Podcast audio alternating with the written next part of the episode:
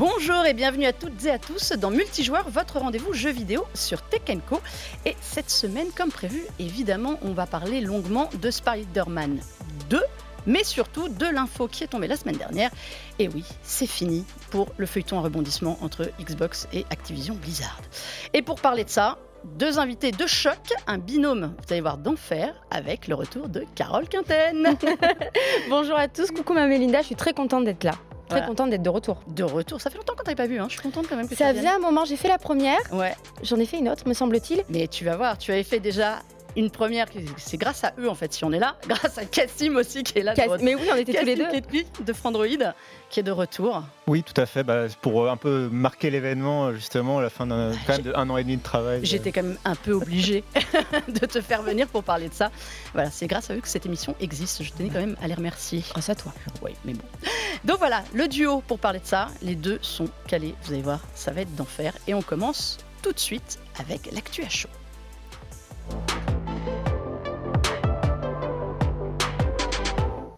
Bon, on s'est un peu remis de nos émotions. C'est enfin terminé, mon Dieu. Après des mois et des mois de rebondissement, 20 presque, soyons clairs. C'est officiel, euh, Xbox va pouvoir racheter Activision Blizzard. Alors pour la petite histoire, nous sommes en janvier 2022 et à l'époque, Cassim et moi travaillons ensemble et on voit tomber un truc qu'on n'a pas vu venir du tout. Activision, enfin Xbox qui annonce comme ça, tout de go, que pour 69 milliards de dollars, ils vont racheter Activision Blizzard. Activision, Call of Duty, Overwatch, Diablo et tutti quanti. Euh, Cassim, c'est loin ça finalement cette histoire, mais on avait quand même été un peu surpris. Ah, C'était quoi le deal de base? C'était le début d'un long chemin. Oui, c'est euh, bah, c'est Activision Blizzard qui est un peu au milieu de certains scandales, notamment au niveau de sa culture d'entreprise, qui du coup a son action en bourse qui, qui baisse un peu, et Microsoft qui en profite pour faire un joli coup euh, pour euh, renforcer son catalogue, puisque c'est quand même le plus gros éditeur ou l'un des plus gros éditeurs de jeux vidéo au monde. Call of Duty, c'est le jeu le plus populaire chaque année. Euh, on a, oui, tu as, cité euh, StarCraft, Warcraft, euh, Crash Bandicoot, on a vu, Spyro. Enfin, c'est énormément de licences cultes. C'est aussi King avec euh, Mm. Candy Crush sur mobile, qui rapporte énormément d'argent aussi. Donc c'est un énorme coup qui, euh, pour Microsoft qui peut du coup se renforcer sur tous ces secteurs.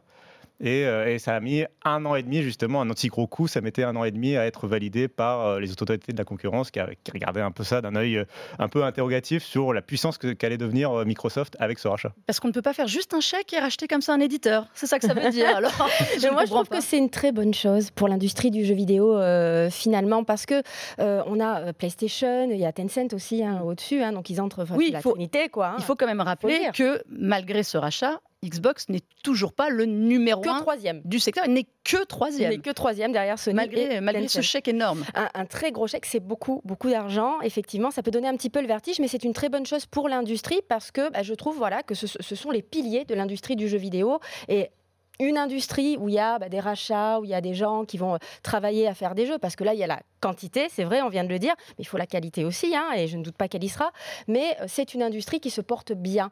Donc je trouve que c'est une excellente nouvelle. Et puis c'est vrai, comme tu disais, c'était un feuilleton qui durait depuis un petit peu trop longtemps. Donc finalement, ça fait, ça fait bizarre, mais c'est une bonne chose. Mais alors, pour rappeler, pour ceux qui auraient raté un peu l'histoire, euh, à l'origine, donc, le deal est annoncé. Évidemment, on sait que ça va passer par tous les organes de régulation à travers le monde, l'Europe, les États-Unis qui sont les premiers euh, à tirer la sonnette d'al- d'alarme en disant Ouh là là, attention. Mais paradoxalement, sur un point qui n'a rien à voir avec le jeu vidéo, Cassim à l'époque, qui est, comme tu disais, les problèmes de culture d'entreprise d'Activision Blizzard, qui ont des problèmes en interne. Au au moment où justement euh, les salariés veulent se, se- alors s'associer. Chez nous, ça, ça paraît euh, énorme, mais en fait, veulent monter bah, des syndicats, ce qui Mhm. n'existe pas en fait aux États-Unis. Rappelons-le, c'est très dispare. ça. C'est ouais, c'est alors c'est pas du tout la même culture effectivement du monde du travail et puis euh, c'est ça n'existe surtout pas dans le monde du jeu AAA donc les Mm. studios euh, d'aussi grande en- envergure et, euh, et pour pour justement séduire les États-Unis Microsoft va signer un accord avec le plus gros syndicat qui existe aux États-Unis dans le domaine du jeu vidéo qui est la CWA et ils vont s'engager en gros à ne pas mettre des bâtons dans les roues, ce que faisait Activision Blizzard auparavant, euh, quand les, em- les employés veulent se faire entendre, veulent se réunir pour euh, justement se regrouper, pour, euh, pour faire valoir leurs droits, pour essayer d'améliorer la culture de leur entreprise. Il y a énormément de problématiques vis-à-vis du droit du travail dans le jeu vidéo aux États-Unis, et justement, c'est plutôt un des. Pour moi, c'est un des vrais ressorts positifs de ce rachat. Tu parlais justement du, bien pour l'industrie.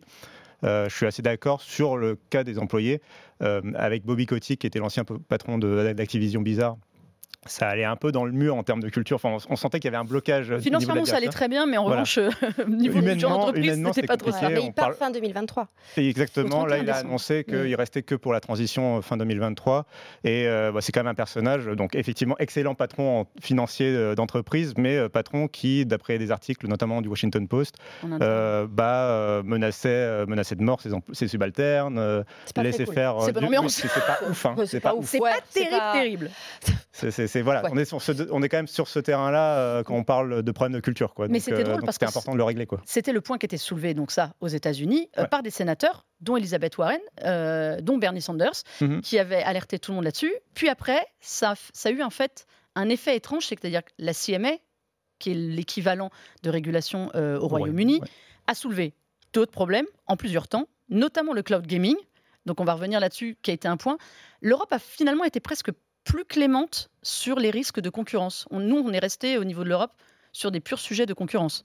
Bah, ce qui s'est passé euh, dans l'ordre, c'est que le Royaume-Uni a d'abord bloqué effectivement sur la question du cloud gaming en, particulier, et après euh, l'Union européenne en fait a du coup euh, accepté de négocier avec Microsoft, ou plutôt Microsoft s'est ouvert à la négociation pour justement, bah, ils, avaient, les États-Unis et le Royaume-Uni qui fronçaient un peu les sourcils, ils se sont dit bon, faut quand même qu'on ait au moins un des territoires occidentaux importants, et donc ils ont accepté de négocier avec l'Union européenne justement sur la situation du cloud gaming, ce qui fait que bah, on a un contrat pour les utilisateurs européens, les joueurs européens que nous sommes, un contrat qui est très vertueux puisque globalement tous les jeux Activision Blizzard seront sur tous les services de cloud gaming. Euh, n'importe quel service de cloud gaming peut demander les, jeux Activision Blizzard gratuitement.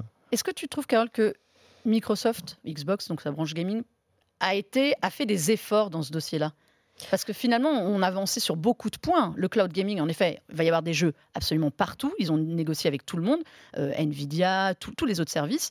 Euh, ils ont fait des efforts quand même pour euh, répondre à tout le monde sur ce dossier-là. Oui, complètement. Moi, je trouve qu'il y a eu vraiment euh, une démarche pour que bah, tout le monde puisse jouer euh, n'importe où, comme on veut, pour que ce soit, pour que le jeu vidéo en fait soit accessible à tous. Et en cela, il faut quand même souligner que Phil Spencer, il a fait du, vrai bon boulot parce qu'il a accompagné en fait effectivement hein, le Game Pass et puis cette nouvelle vision en fait hein, au cœur, au sein d'Xbox. je pense qu'il ne restera pas après, beaucoup, d'accord. Je pense, mais oui, je pense qu'il y a eu vraiment une, démarche de Phil Spencer et de ses équipes pour. Euh, il y a eu un effort de fait, effectivement, pour aller, euh, pour aller en ce sens. Et ça, il faut le souligner. Il ne faut pas oublier que Phil Spencer, il a fait quand même beaucoup de choses. alors, on avait eu euh, Phil Spencer justement pour parler du rachat d'Activision au mois de juin. Vous pouvez retrouver d'ailleurs l'interview en entier. lui partait d'un point qui était important quand on lui demande, mais justement, si ça n'aboutit pas sait-on jamais, si ça n'aboutit pas. Euh, est-ce que ce sera en gros de la faute de Call of Duty? On va revenir là-dessus sur Call of Duty qui a tellement cristallisé. Et lui nous disait qu'ils avaient une vision à laquelle ils se tiendraient et qu'elle passait notamment par le smartphone et le jeu mobile. Et on oublie que dans ce deal, la part la plus importante quand même des finances d'Activision Blizzard, c'est King. Et justement, eux, c'est ce que n'a pas Microsoft, c'est du jeu mobile. Tout à fait. Bah, y a, alors, tu viens de citer Candy Crush, mais il n'y a pas que ça. Il y a, vraiment des grosses pépites dans Activision Blizzard King. Il y a euh, donc euh, Candy Crush, il y a aussi Call of Duty Mobile, mm. il y a Diablo Immortals et Hearthstone. C'est les quatre gros jeux euh, vraiment populaires, sur des, en plus sur des populations, je pense, assez différentes. Et donc, il y a un vrai savoir-faire chez Activision Blizzard pour créer du jeu mobile et du, du jeu mobile populaire. Et c'est une vraie ambition de Microsoft, en tout cas une ambition affichée depuis plusieurs mois, de euh, revenir sur le jeu mobile. Ils, avaient déjà fait des tentatives auparavant, mais là, revenir en force sur le jeu mobile, sachant qu'il y a euh, un bon alignement des planètes pour Microsoft, puisque l'Union européenne va forcer Apple à ouvrir son App Store aux concurrents. Donc il va, il va y avoir la possibilité sur un iPhone d'installer un Xbox Store euh, demain, en 2024. et là, Microsoft se tiendra prêt avec des gros, justement, des gros jeux pour attirer et les joueurs, puis aussi les développeurs. Mais ça va être un, terrain de, baston, puisqu'on sait que PlayStation aussi euh, a racheté des studios spécialisés dans le jeu mobile. Parce que pour le coup, PlayStation est complètement absent euh, de ce marché-là. Ils ont vu aussi le potentiel. On sait qu'il y a un gros potentiel en Asie, euh, en Afrique, sur le, le, jeu mobile. Ça, c'est un des points sur lesquels on va faire un bond pour toi, euh, Carole, avec ce deal. Est-ce que ça va doper du jeu mobile de qualité? Parce que le jeu mobile est déjà quand même omniprésent. Ah oui, complètement. Mais complètement. Et, c'est vrai que c'est important d'en parler parce que nous, on est des joueurs euh, console, PC, on parle beaucoup hein, des mm. consoles, PS5, Xbox Series, mais le jeu mobile, c'est quand même, il y a une énorme, euh, comment dire, une énorme part du marché hein, qui est sur ce jeu mobile. Il y a plus de gens qui jouent sur mobile que ah, sur console. Complètement. Nous, on a l'impression que oui, on est les joueurs console, etc. Mais il y a beaucoup plus de gens, effectivement, euh, qui sont des joueurs mainstream, qui jouent à Candy Crush, les, souvent les, bah, les, mamans, les papas, et même beaucoup de, jeunes. Hein. Moi, je vois beaucoup d'enfants qui jouent à Candy Crush. Donc oui, je pense que c'est une, très bonne chose et oui, effectivement, comme tu le dis, un bon en avant. Ouais. Cassim, qu'est-ce qui va se passer maintenant? Ce dossier, il est fini alors On n'en entendra plus jamais parler? Ah là là, il faut que je mentionne le fait qu'il y a encore les États-Unis qui, euh, donc la FTC, donc l'autorité de régulation des États-Unis, qui aimerait euh, faire annuler ce rachat. Donc maintenant, ça a été fait. Donc c'est euh, Activision Blizzard est officiellement une filiale de Microsoft, mais il y a en 2024 un procès qui devrait s'ouvrir si la FTC n'abandonne pas d'ici là pour essayer de, démanteler, forcer Microsoft à démanteler son rachat. Il est très peu probable que, à ce stade, il est très peu probable qu'ils aient gain de cause. honnêtement, c'est fait quoi. C'est un peu les irréductibles. Hein. Ils insistent quand même allègrement.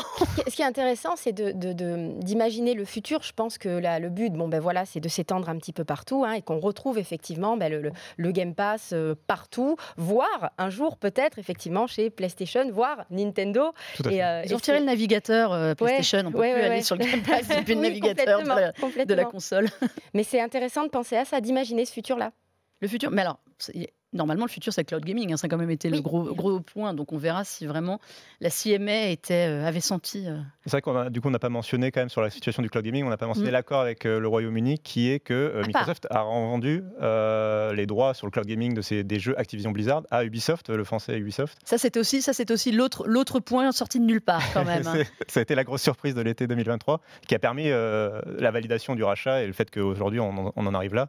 donc, donc, Ubisoft qui détient à perpétuité euh, les droits de tous les jeux Activision Blizzard euh, en cloud gaming euh, qui sortiront jusqu'en 2038 de mémoire. C'est pas valable que pour le UK, ça c'est valable pour tout le monde C'est valable pour le monde entier sauf l'Union Européenne. c'est ça, on est d'accord, c'est pour tout le reste du monde, ce qui est déjà pas mal à mon avis, ça a dû bien, bien célébrer chez Ubisoft aussi. Donc voilà, donc on attend la FTC s'ils arrivent au bout de leur 25e procédure à avoir la peau d'Xbox ou pas. mais bon, je pense que ça peut être refroidir quand même des gens de faire des rachats. C'est la grande question. C'est aussi la grande question qui se pose à la sortie de ce rachat. C'est quelles sont. Est-ce que la consolidation du marché du jeu vidéo, qui avait commencé depuis quelques années, surtout justement euh, animée par Xbox, mais pas que, PlayStation a aussi fait des gros rachats comme Bungie. Euh, est-ce qu'ils euh, vont s'arrêter là? Est-ce que les acteurs vont continuer à, racheter ou revendre? On a par exemple eu encore il y a quelques jours l'idée, la théorie que Disney pourrait racheter Electronic Arts. que ça se fasse ou que ça se fasse pas, on comprend que c'est encore dans l'air l'idée de peut-être investir dans le jeu vidéo, qui est un divertissement qui quand même très juteux, euh, surtout à un moment où euh, le cinéma et la série télé peut-être euh, freinent un peu en termes de services de mm. streaming et de nombre d'abonnés.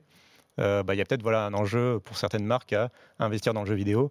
Et quoi de mieux que de, se racheter à des acteurs qui sont déjà très performants. Quoi. Electronic Arts, ils vont bien finir par être rachetés. On a, ils sont murmurés chez tout le monde. Hein. Donc à un moment, ça, va, ça va quand même finir par passer, que ce soit chez euh, Xbox, où on avait annoncé aussi, chez Amazon, chez Apple, Disney, tout le monde. Disney, même tout, Mickey. Tout le monde. Mickey Simé. Mais Mickey revient. On en discutera de ça dans une émission. Euh, il faut suivre Disney. Ils reviennent doucement. Et je pense qu'il y a Netflix aussi à surveiller de près, même oui. qui pourrait avoir les fonds, mais on ne sait jamais. Euh, on va s'en tenir là parce que je voudrais qu'on parle deux minutes avant d'attaquer le, gros morceau de cette nouvelle PlayStation 5. voilà, hein ne rigolez pas comme ça, là, tous les deux. Hein Mais oui. Cette nouvelle PlayStation, c'est quoi? C'est une slim, c'est une pas une slim? Bah. C'est une juste un nouveau design C'est juste pour faire plaisir aux actionnaires C'est pour faire des économies. Eh ben, À quoi elle sert? Écoute, tu veux que je te dise, euh, je l'aurais pas forcément appelée Slim. De toute façon, elle s'appelle pas. Elle s'appelle pas Slim. Hein, c'est une voilà, c'est une PS5. Hein, c'est euh, voilà, c'est la même architecture, etc. Mais le look a changé. Elle est plus petite euh, et moi je la trouve assez mignonne. Mais ce qui est surtout intéressant, c'est que bah, les gens vont pouvoir en fait ajouter euh, le lecteur s'ils le veulent ou l'enlever comme ils le souhaitent. C'est vrai qu'elle est plus jolie sans lecteur. Du coup, forcément, le lecteur en fait, il fait un petit peu les. On a l'impression bah qu'on peut poser la console sur sur ce lecteur. Et moi, je trouve que c'est une bonne idée. Alors après, effectivement, hein, les joueurs peuvent se sentir un peu en un peu un peu, voilà, un peu floué. Mais encore une fois, moi je le dis toujours, euh, personne ne t'oblige à acheter. Ce qu'il faut savoir aussi, c'est qu'une fois qu'il n'y aura plus les consoles actuelles en vente hein, sur le marché, il n'y aura plus que celle-là. Il n'y aura plus que celle-ci. Mais moi, je les trouve plus jolies que l'original parce qu'effectivement, elles sont beaucoup plus petites, beaucoup plus compactes. Et je trouve que c'est une bonne idée au final. C'est ce que disent les actionnaires, je pense aussi. parce ah, que ça bah plus dans les convois, plus, plus dans les, les, bah, containers. Il n'y a plus qu'un seul modèle à produire, ah, puisque le lecteur Blu-ray est en option. C'est voilà, donc il n'y a plus qu'un seul modèle à produire. Deux, euh, coques, un lecteur et une console à produire. Je pense que ça, va. Et des socles verticaux à 30 euros euh, pièce. C'est ça, oui, puisqu'ils te les vendent à part. Comment mise votre console chez vous hein Elle est dans quelle position ta console actuelle? Verticale, comme sur toutes les images marketing. Voilà, elle est par ouais, complètement. Elle est verticale. Chez moi, elle est verticale. Je pense que elle est verticale. Peut-être qu'il aurait fallu faire l'inverse et vendre en option le stand pour la mettre étape-là. Mais bon, c'est moins drôle. en tout cas, ça ouvre le bal à 2024 et au lancement de plein de nouvelles consoles, puisqu'on attend quand même euh, un refresh des Xbox pour la fin de l'année 2024. On attend une nouvelle Nintendo euh, a priori pour 2024 aussi. Et puis il y a des. Ça laisse la place et à la puis, exactement, l'annonce de cette PlayStation 5 Slim, ça confirme à Mimo les rumeurs d'une PlayStation 5 Pro qui venait de la même source. Cassim, elle est pas pour la fin de l'année 2024. elle, est, elle, est, elle est, j'aurais appelé ça la baby. Non, en, tout cas, en, tout cas, il y avait une rumeur, qui, enfin une source qui prédisait cette nouvelle PlayStation 5 pour cette année et qui prédisait aussi une PlayStation 5 Pro pour fin 2024. Ça se tient complètement. Mais bon, si vous aviez des plaques de côté, eh bien, vous pouvez les garder parce qu'elles n'iront pas sur celle-là. Euh, c'est comme les plaques Spider-Man, par exemple. Et comme la très jolie plaque Spider-Man ou la très belle manette Spider-Man. DualSense. Quand même, je voulais la, la DualSense, je voulais vous la montrer. Et pour vous dire que c'est le moment où on va passer à à quoi on joue et deviner à quoi on va jouer.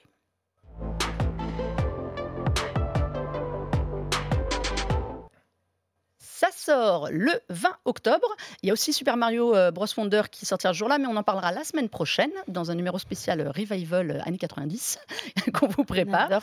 En attendant, on va focus la fin d'émission sur le retour de l'homme araignée, des hommes araignées même, devrions-nous dire.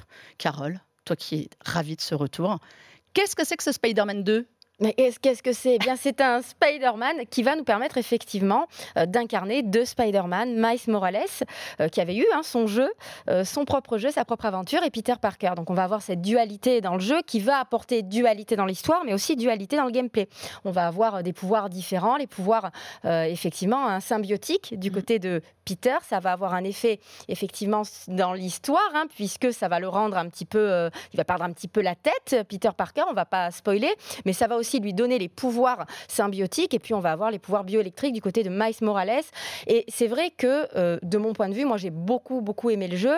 Euh, c'est un jeu euh, de super-héros qui pour moi va tutoyer les meilleurs jeux de super-héros, à savoir les Arkham, parce que moi je, pour moi c'est la base. Il y a Batman au-dessus. Il faut savoir que chez Carole, il y a Batman et le reste du monde. Néanmoins, non mais néanmoins, Arkham Asylum et Arkham City pour moi sont, vraiment les meilleurs jeux de, de super-héros. Ici, vraiment, Spider-Man 2 va tutoyer cette voilà cette perfection avec un rythme complètement fou. J'ai vraiment rarement vu un rythme aussi, euh, aussi fou, une cadence aussi, euh, aussi folle dans un jeu vidéo. C'est très cinématographique. Effectivement, c'est magnifique. Mm. On est vraiment sur un jeu next-gen pour le coup. Alors, on devrait dire current-gen, mais c'est vrai que ça donne cet effet-là.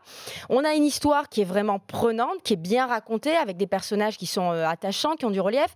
Et on a un gameplay vraiment de qualité. Pour moi, Insomnia, qui sont vraiment très très bons dans le gameplay. C'est vraiment super efficace. C'est-à-dire que même si tu n'aimes pas les super-héros, même si éventuellement l'histoire tu t'en fous. Il y a un gameplay ultra addictif. Ça fonctionne très très bien. Il y a une vraie variété encore aujourd'hui puisque on retrouve effectivement donc deux Spider-Man avec un arbre de compétences commun, mais chacun va avoir des compétences euh, aussi euh, qui sont propres, voilà, voilà, à leur pouvoir.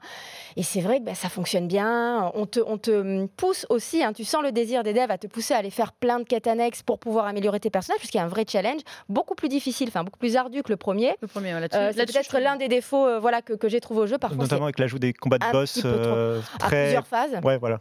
Et que j'ai trouvé moins bien géré. Par exemple, je vais prendre l'exemple des FromSoft. Euh, dans un From Software, tu vas avoir souvent bah, des boss à plusieurs phases, deux phases, voire trois phases, et les phases changent à chaque fois, c'est-à-dire que mm. les patterns vont évoluer, tu vas devoir te réadapter, etc. Là, ici, souvent, on a des phases qui sont les mêmes, trois fois, quatre fois. C'est un peu répétitif, il y a beaucoup de vagues d'ennemis, ça s'arrête jamais, c'est très dur. Ça, c'est mon grand bémol sur ce jeu, c'est cette obligation, on a l'impression qu'ils ont eu de mettre de plus en plus d'ennemis. 12 000 ennemis, c'est important. À chaque franchement, c'est ça. C'est l'un des défauts que j'ai trouvé parce que sinon c'est difficile, je trouve, hein, de mon point de vue, c'est très subjectif, mais de lui trouver des défauts parce que c'est canon. Franchement, c'est ultra canon. Je suis d'accord avec toi beaucoup. Je vais mettre des bémols après. Je suis d'accord avec toi beaucoup. mais je vais mettre des bémols. Cassim, ah, est-ce que tu es aussi enthousiaste alors, que, euh, moi, j'ai dit que c'était mon jeu de l'année. Euh, ouais, suis, alors, ça va, il a posé les bases. On va complètement arrêter cette émission tout de suite. Parce que je suis, je suis moins. Alors, il y a énormément de gros jeux cette année, mais je suis moins client des autres gros jeux de cette année, hormis peut-être Resident 4. Mais, euh, mais du ah. coup, ouais, j'ai adoré euh, ce Spider-Man 2. Euh, moi, c'est effectivement, c'est moi, Insomniac Studio, c'est un de mes Insomniac mm. Games, c'est un de mes studios préférés de jeu parce qu'ils arrivent à équilibrer le côté cinématographique très PlayStation justement, mais sans perdre en gameplay ce qu'on peut des fois reprocher à par exemple à un The Last of Us ou qui, enfin, qui vont un peu partir plus dans le côté scénario, on va dire, et narration. Il n'y a pas de coupure. Là, il y a vraiment une fluidité entre gameplay et narration et on sent l'amour du studio pour le personnage de Spider-Man, pour l'univers de Spider-Man. à tout moment, c'était déjà visible dans les premiers épisodes. il y a, pour moi, dans les, dans les bémols, il y a un manque un peu d'innovation. C'est-à-dire que c'est très euh, polissé. Euh, En fait, le produit est très bien, le jeu est, est top, mais, Mais il euh, en était fait, il n'y a déjà pas de prise de risque. Il était déjà de- super beau sur PS4. Il était le déjà super premier beau, et même euh, Miles Morales, qui étaient des jeux Tout à de l'ancienne, étaient déjà canon. magnifiques. Je dirais Je- même qu'il a. Alors, moi, du coup, de mon côté, je trouve qu'il a même euh, un peu vieilli en termes de recettes. C'est-à-dire que, euh, autant sur les scènes de New York, etc., ça marche très bien, autant les scènes où on voit les personnages sans leur masque, euh, de On façon. euh, enfin, de dialogue, les scènes de dialogue, euh, bah, sur l'animation des personnages, on y croit moins. Quoi. C'est moins. Le, je sais pas si ça vient du jeu d'acteur ou ça vient du, de l'animation, mais. Hors tenue, en trouve- humain. Ouais, ouais, voilà, en, En humain. humain. Je trouve Humain. que les scènes marchent moins Derrière bien. le masque. Derrière le masque, eh bien, je trouve que c'est moins. Je suis tout à fait d'accord avec toi. Été, je trouve que le- les animations sont moins fluides.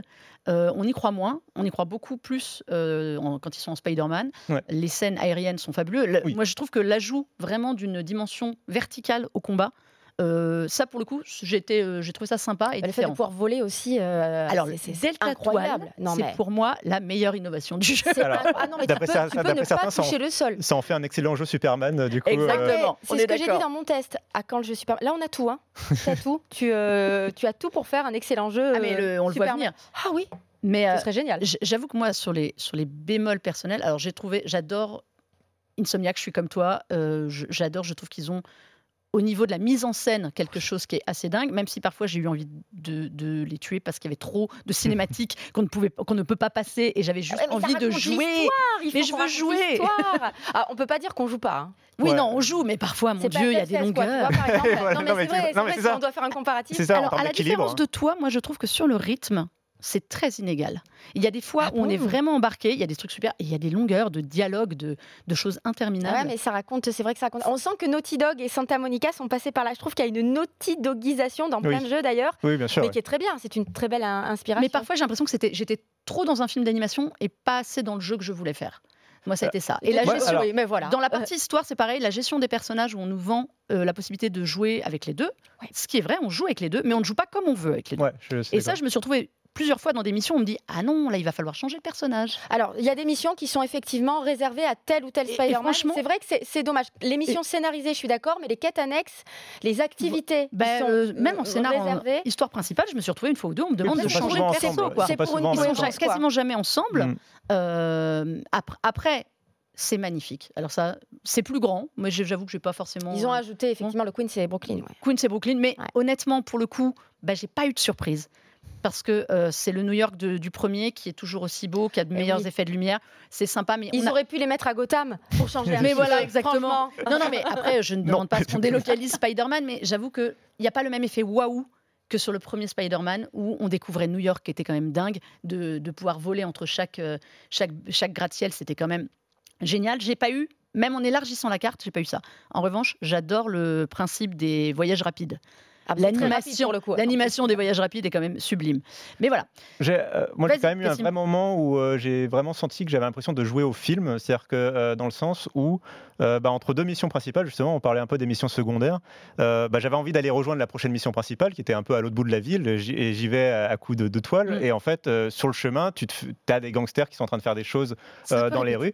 Ben ouais, mais du coup, tu t'interromps. Et exactement comme on a tous vu les scènes dans les films Spider-Man, il y a, ça- il y a cette Mm. scène dans chaque film Spider-Man de Spider-Man qui veut rejoindre un endroit, il est attendu à un anniversaire, une fête, un truc. Et sur le chemin, en fait, il est obligé, il est en Oui, retard oui. parce que sur le chemin, il est obligé de faire telle ou telle chose et parce que Spider-Man ne peut pas euh, laisser le crime comme ça euh, euh, dans les rues et en fait j'ai vraiment ressenti la même chose que lui à ce moment-là Ah, mais vois, ça, dans- je suis d'accord avec toi. Moi qui suis la reine pour me faire embarquer dans toutes les quêtes annexes et oublier la quête principale, j'avoue que là, je les ai trouvées un peu identiques aux précédentes. J'aurais Oui, bien aimé ça. un petit peu de renouveau sur les, les, les- les quêtes annexes. Il y a quelques J'ai retrouvé la même mécanique extrêmement vite. Il y a des, des quêtes assez répétitives, notamment euh, les, euh, les cibles qu'on va suivre, les drones, euh, drones oiseaux euh, notamment. Ça, j'ai trouvé que c'était bon, on te fait faire huit fois la même chose, effectivement. Mais il y a des quêtes très bien scénarisées, dont une extrêmement bien scénarisée qu'il faut absolument faire et qui apporte vraiment, qui va nourrir même le, le- le scénario euh, global.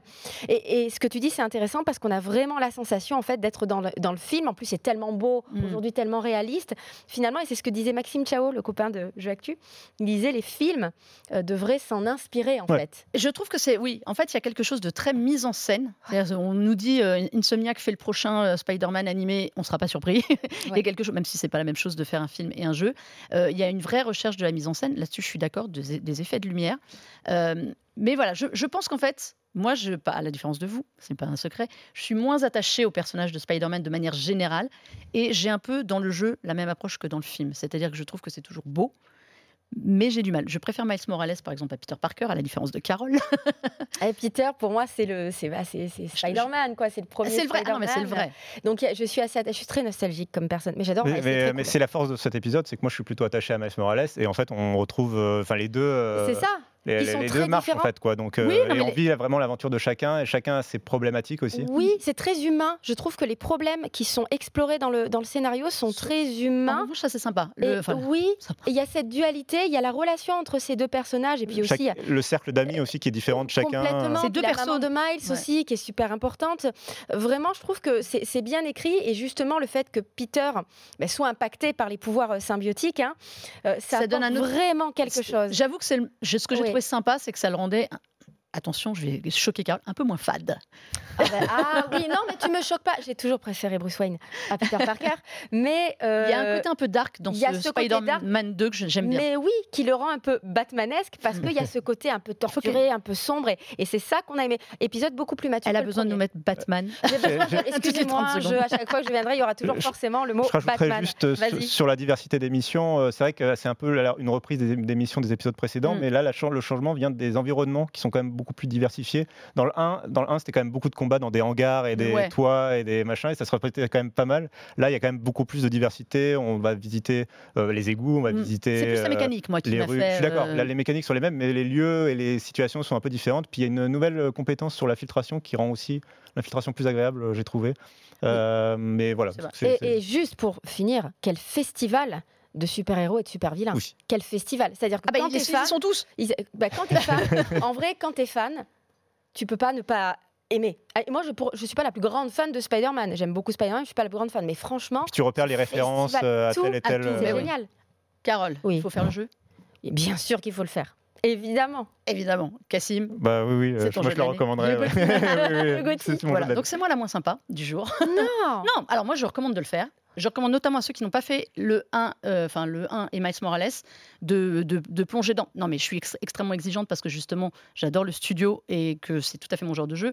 Je trouve juste que ce n'est pas une énorme évolution Il y a pas d'évolution. globale. C'est Il n'y a pas de révolution. C'est un très bon jeu à faire. Ce ne sera pas mon jeu de l'année, ça c'est une Moi, je certitude. ressors avec une hâte d'avoir Spider-Man 3. Donc, euh, ouais. Avec trois persos, trois Spider-Man. En fait, c'est ça. Eh oui. Donc voilà. Et petit conseil, alors ça c'est mon conseil à moi, parce que je ne sais pas si vous avez vu, euh, Sony, puisqu'on en parle, a sorti, parce qu'ils n'ont pas que la gamme PlayStation, qui, avec tous les accessoires qui arrivent, ils ont sorti les InZone Buds. Et moi qui parfois fatigue au casque, j'avoue que de pouvoir jouer avec des écouteurs qui ont un dongle, parce que ce sont des vrais écouteurs basés sur les euh, Milix M5, au niveau qualité sonore, voilà. Moi j'ai joué avec ça à Spider-Man, génial. spatialisation et tout, et là j'avoue, c'était bien, et j'avais encore plus l'impression d'être dans un film. Tu avais encore plus l'impression d'être Spider-Man. c'est ça. Non, voilà, ça c'était ma reco euh, produit du jour. Voilà. Et la manette pour avec, parce qu'elle est quand même très belle. Les gens savent que je suis une fan de manette. Et- il faut, dire, en, en plus, tout- toute petite parenthèse, la DualSense fait tellement le job. Elle- pour le coup, les, les- les atouts de la DualSense dans le jeu Voilà. sont euh, fabuleux. C'est bien de parler des écouteurs parce que 220. Sony étant Sony, ils ont annoncé leurs écouteurs exactement à la même minute que la PlayStation 5. Que la euh, PlayStation 5. C'est magnifique. Moi, j'avais une pensée pour la division Sony, euh, Sony Audio, Audio. Ouais. qui, qui s'est tapé l'annonce. Un grand qui, classique. Qui pensait hein. révolutionner le truc avec ses écouteurs Eh sans oui. fil pour du gaming, parce qu'il y a un dongle, on ne parle jamais assez, Oui. des difficultés à connecter des casques écouteurs sans fil aux consoles. console. Oui. Et là, ils pouvaient, et évidemment, ils se sont fait doubler en interne. C'était fabuleux. Bon, on est arrivé au bout de cette émission. Merci à vous deux d'être venus. Euh, Carole, on te retrouve sur ta chaîne. Tout à fait. Mes chaînes, que ce soit sur Voilà. YouTube ou sur Twitch. Je joue beaucoup en ce moment. Je suis sur Lord of the Fallen. Euh, après faire. avoir lâché Lies of P. Donc, Il euh, faudra que tu reviennes nous parler de Lies of P, on n'en a toujours fait. pas parlé. Désolé, Lies of P. Euh, Cassim, on te retrouve sur Frandroid. Tout à fait, frandroid.com. On a aussi une vidéo sur YouTube pour tout expliquer aussi d'Activision Blizzard. si Exactement. Tu reviendras quand même, même si on parle oui, de je Activision. reviendrai. Mais oui, bien sûr. Pour le prochain rachat. C'est pour le prochain rachat. pour parler de thunes. À plus de 70 milliards cette fois, la, ba- la barre monte sans arrêt. Oh là là. Merci à vous euh, toutes et à vous tous d'avoir suivi euh, ce nouvel épisode de Multijoueur que vous pouvez retrouver évidemment sur la chaîne Tech Co, sur le site, en replay sur toutes les bonnes boutiques de podcast aussi, et en replay aussi sur la plateforme euh, RMC BFM Play. Et on se dit à la semaine prochaine pour un retour dans le passé. Allez, jouez bien.